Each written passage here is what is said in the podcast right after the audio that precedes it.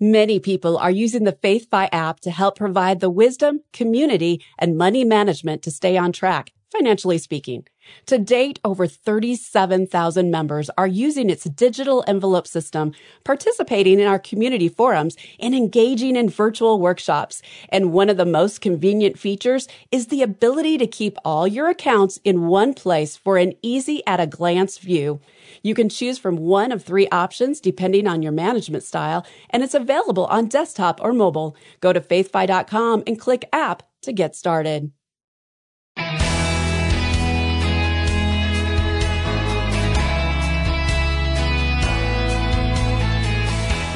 Politics is by its very nature controversial, perhaps none more so than the administration's move to forgive student loan debt. Hi, I'm Rob West. Student loan forgiveness is popular among the millions of Americans who owe more than 1.7 trillion for their education, but it has its detractors. Our guest Jerry Bowyer among them. We'll talk about it today, and then it's on to your calls at 800 525 7000. That's 800 525 7000. This is Faith and Finance, biblical wisdom for your financial decisions. Well, our resident economist Jerry Bowyer joins us again today. He's a columnist at the Christian Post and author of The Maker versus the Takers, what Jesus really said about social justice and economics. Jerry, great to have you back with us. Always a pleasure to be with you. Jerry, before we get into the forgiveness part of this story, uh, let's talk about the debt itself. I mentioned 1.7 trillion in student loan debt. Uh, is that a bubble, Jerry, waiting to burst? Well, that's the enabler of the bubble. Uh, so I happen to think that college uh, has become a bubble to some degree. In 2008, 2009, when the housing bubble was bursting, I was doing a lot of speaking engagements, and sometimes people would ask, "Well, what's the next bubble?" And I yeah. said, "Higher education." Um, mm. And I think that's actually turned out to be, you know, pretty much true. The cost went up and up and up without the value going up as much. In addition, there was a move towards kind of a secular approach, which was very hostile to Christian values for a lot of schools. So, uh, you know, basically it became a lower quality product because there was a lot of indoctrination going on and a more expensive product. Um, and it was creating you know, people who were qualified for jobs that were going away um, and not training people for the jobs that we have a shortage of, like things like welders, mm. et cetera. So I think there was a college bubble. Debt enables bubbles. Debt is the yes. thing that gets blown into bubbles to make them into bubbles. Yeah, so easy money and the proliferation of student debt is really at the core of the bubble you're describing, right? Yes, absolutely. The government basically lending regardless of people's credit worthiness, uh, using easy money created by the Fed. That, that's where bubbles come from. Now, government policy says here's where the bubble's going to go. So if there was a lot of policy that was really pushing housing. Like we want to get to 70% homeownership rates in America, no matter what the credit quality. Well, that determined that a bubble formed in housing. Well, the shift was we got everyone's got to get a college education. You're nobody if you're not a college grad, which of course is nonsense. You can't earn a decent living unless you're a college grad, and that determined that the easy money would go into college. So that's yeah. where that's why the bubble formed there this time. That's helpful. All right, Jerry, help us understand the scope of what the administration is proposing here. It's not to forgive all of the debt, is it? No, there's some means testing going on. There's some debt that the government doesn't have any direct control over, um, and there are also some limits. It's a lot of debt. Um, you know, could be half a trillion dollars that we're talking about, um, wow. but it's not all of it. Um, but it's enough to make a difference in terms of changing people's incentives, and it's enough to make a difference in terms of uh, the order of magnitude of the federal deficits. Yeah, just about a minute till our next break, Jerry. Of course, we've been rocked by inflation during the past year. What would forgiving that much, you said almost half a trillion perhaps, uh, in outstanding loans due to inflation and the national debt? Well, the government owns a lot of this debt, which means it's a source of revenues for them. So if they're getting rid of a source of revenues, um, and they're not decreasing their spending accordingly, then that means more borrowing.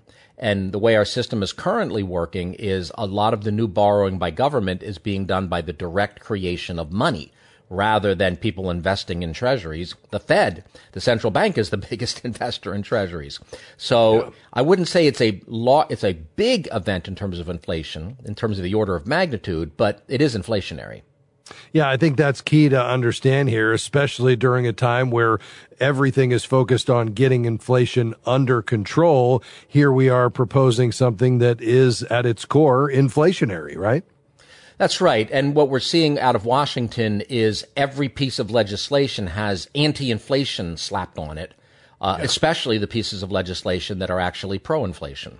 Mm, interesting. We're talking student loan debt and the administration's proposal related to it. Is it constitutional? And what is a biblical perspective on this? How should we think about this in light of a biblical worldview? We're talking with Jerry Bowyer today, columnist at World Opinions, author, and our resident economist. Much more to come just around the corner. Stay with us on Faith and Finance. We'll be right back.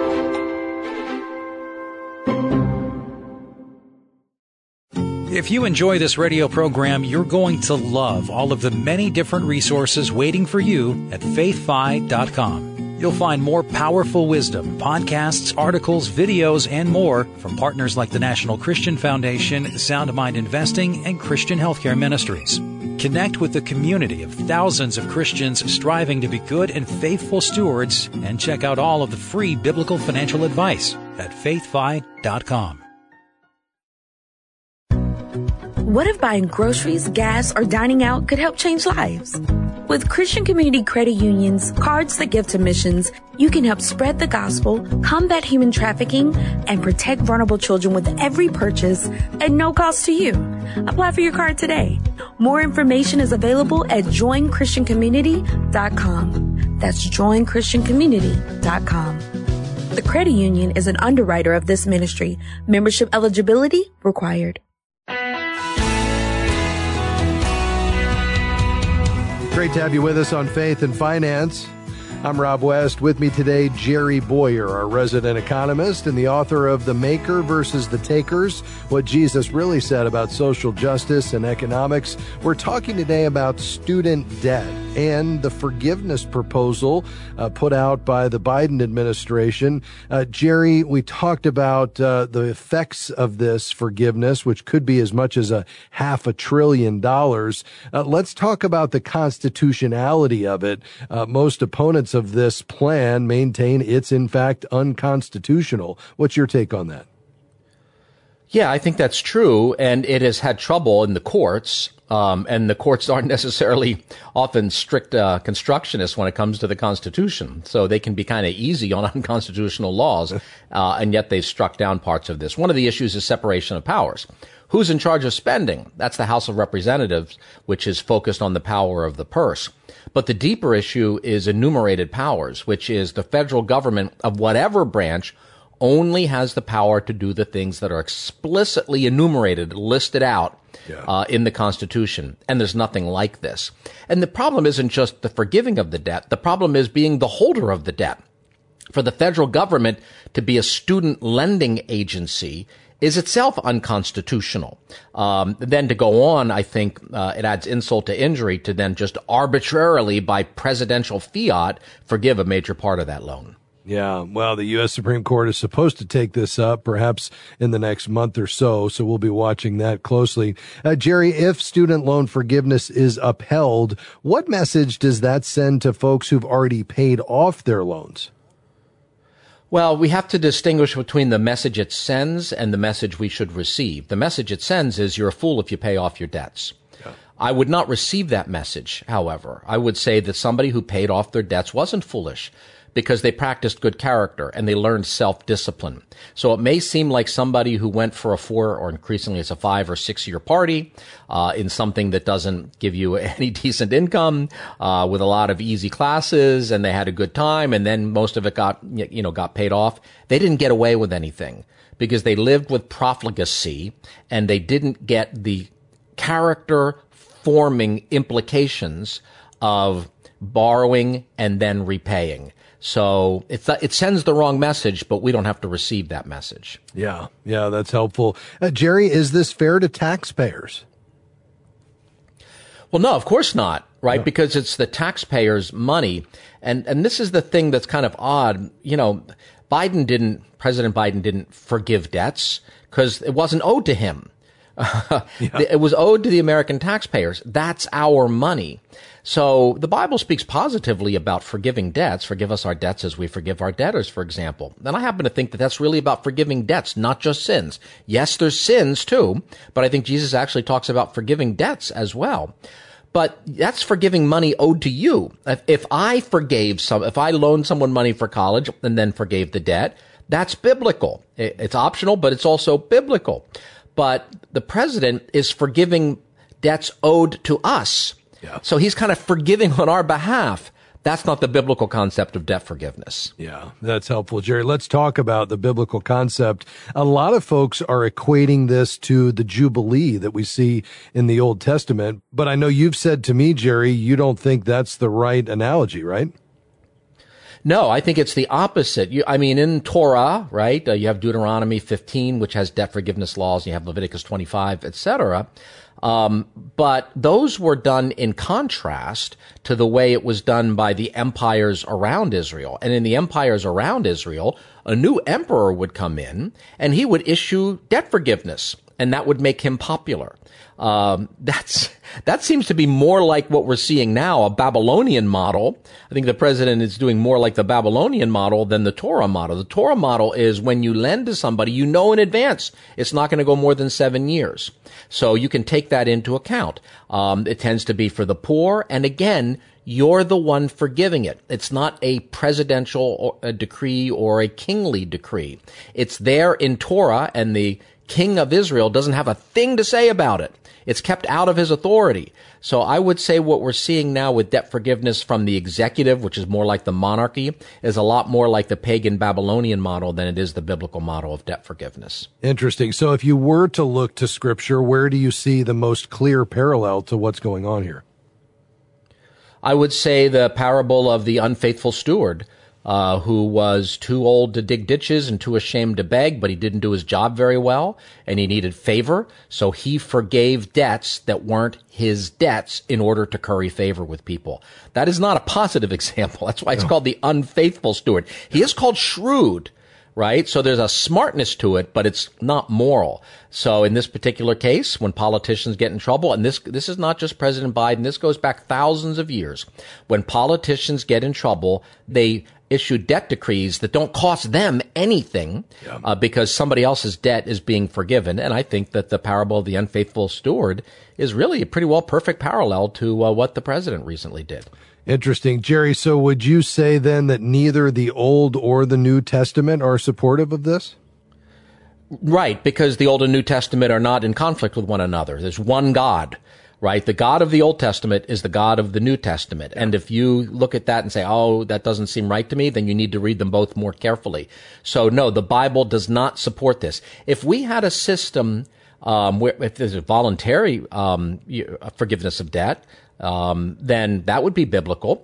We could even have a system that puts limits on debt, like Torah does. Now, I don't think that Torah is obligatory for nations other than ancient Israel, but you could still have something built on that model. Um, you'd know in advance, oh, it's the fifth year, so this is not going to be fully paid back. Um, and it would all be legal. There'd be no presidential decrees. You could have a system like that. We could talk about the benefits of a system like that, putting a limit on debt, but that's not what we're doing. We're basically currying favor from a president who is being seen negatively in terms of the economy, who is pleasing part of his economic base, young people with college, with high college debt, and that is the opposite of the biblical approach. Mm. So, Jerry, as we put a bow on this, what would you say to someone who's listening today? They're a believer. They want to be faithful and honoring the Lord with his money. They owe some debt. This would be helpful to them, but there's a stirring in their spirit about this and just wondering whether or not to accept it. How would you help them process that decision?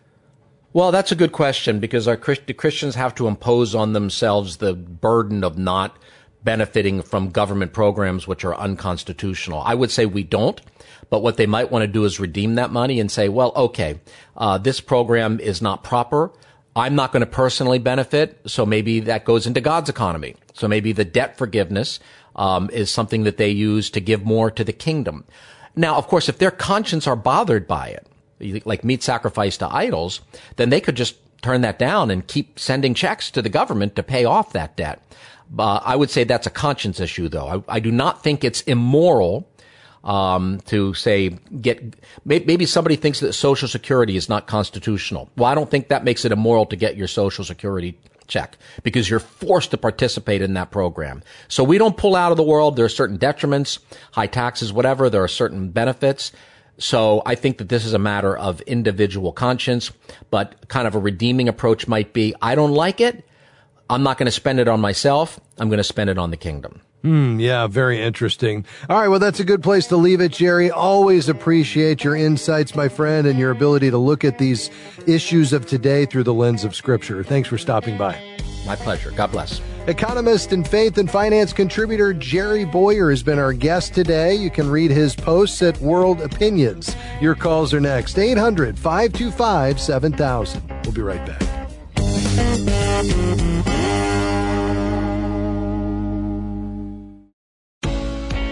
What's most important to you when it comes to choosing your financial advisor? Someone who's aligned with your biblical values? How about someone who will take the time to explain your options? Certified Kingdom Advisors are professionals who meet high standards in competence and integrity and have been trained to offer biblical financial advice. To find a certified Kingdom Advisor in your area, visit faithfi.com and click Find a CKA. We are grateful for support from Praxis Mutual Funds. Praxis Mutual Funds has seven impact strategies that are designed to create positive real world change. More information is available at praxismutualfunds.com. The fund's investment objectives, risks, charges, and expenses are contained in the prospectus and summary prospectus. This and other information is available at praxismutualfunds.com. Investments involve risk. Principal loss is possible. Foreside Fund Services, LLC.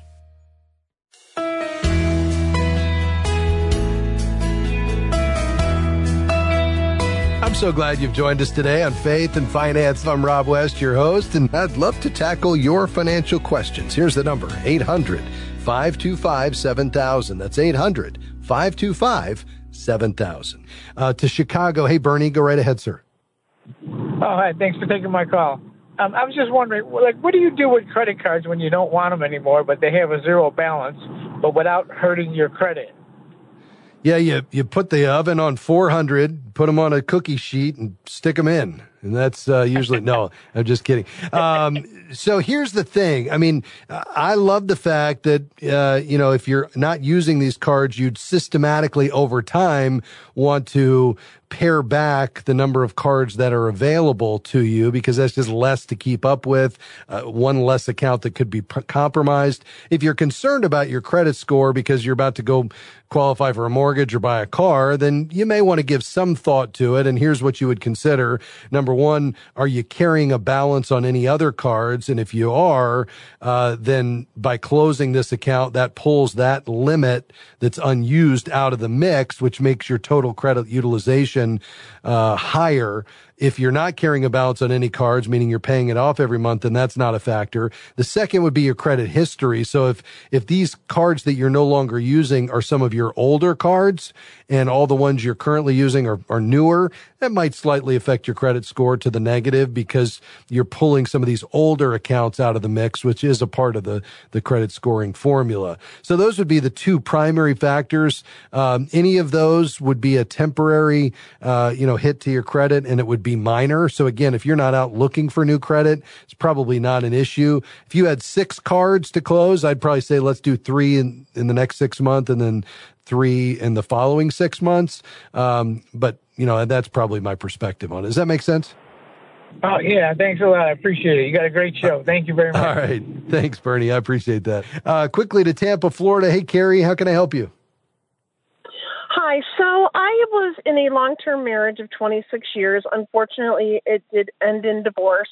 And I've been told that when it comes time to draw Social Security, that I have the option of um, tapping into his Social Security, which should be significantly more than what I've put into Social Security.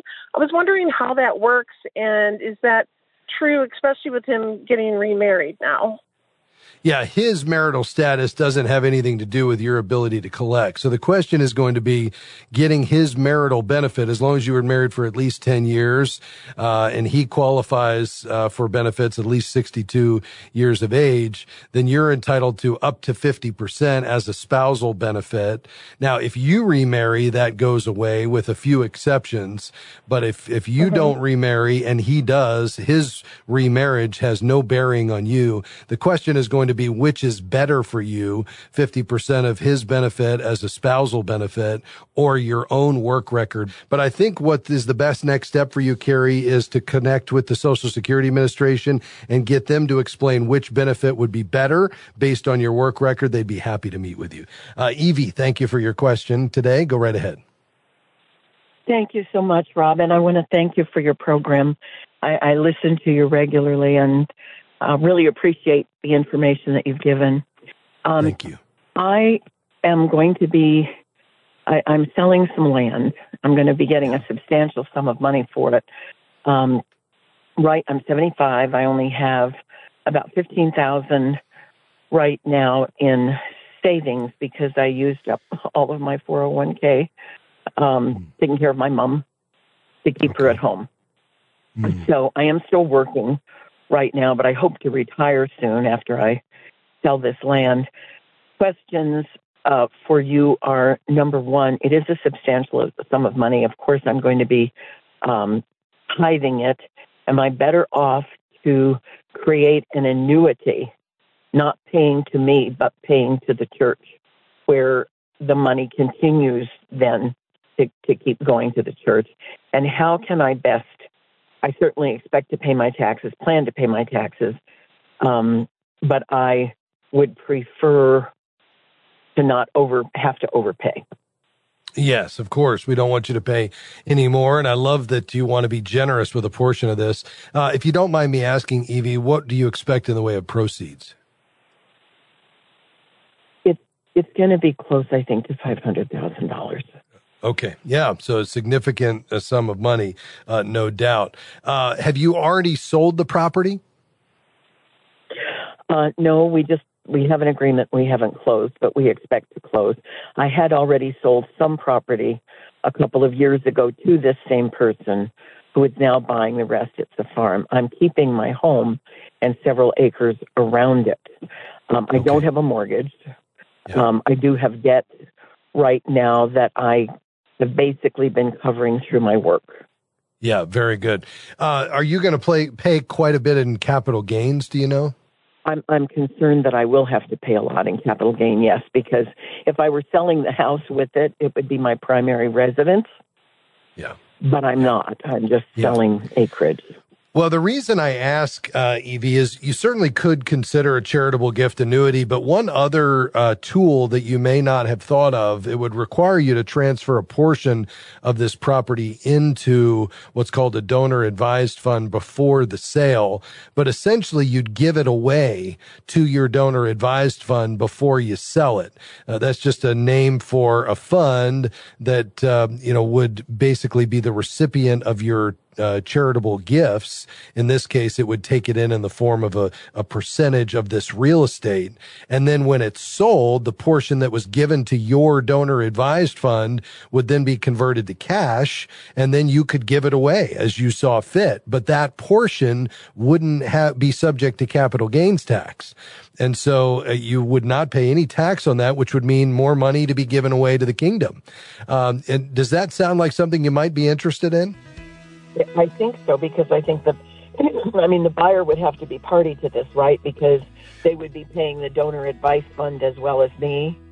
Yeah, well, at closing, uh, they would just show up at the closing table and, and basically fund the deal the same way they would have previously. It's just that a portion of the property is owned by your donor advised fund, so that portion of it's going to the proceeds are going to go to your uh, what's called your DAF, and the other portion will come directly to you. But you could only do the percentage that's equal to what you were going to be giving away anyway. Stay on the line. I'll give you some more information on how you can at least check that out, just understand if it's something that makes sense. We appreciate appreciate your call today. Well, folks, uh, we are about out of time today, but we appreciate so much all of your calls. You know, here's what we want to do each day on this broadcast we want to understand God's heart as it relates to our money because we know there's 2,300 verses in God's word that deal with money and possessions. And the reason for that is because there's so much to say about our money and our hearts and ultimately our walk with the Lord. And if you enjoyed the program, I hope you'll tell a friend about it and then plan on joining us again next time. We'll look for you then. God bless you. Bye bye. Faith and Finance is provided by FaithFi and listeners like you.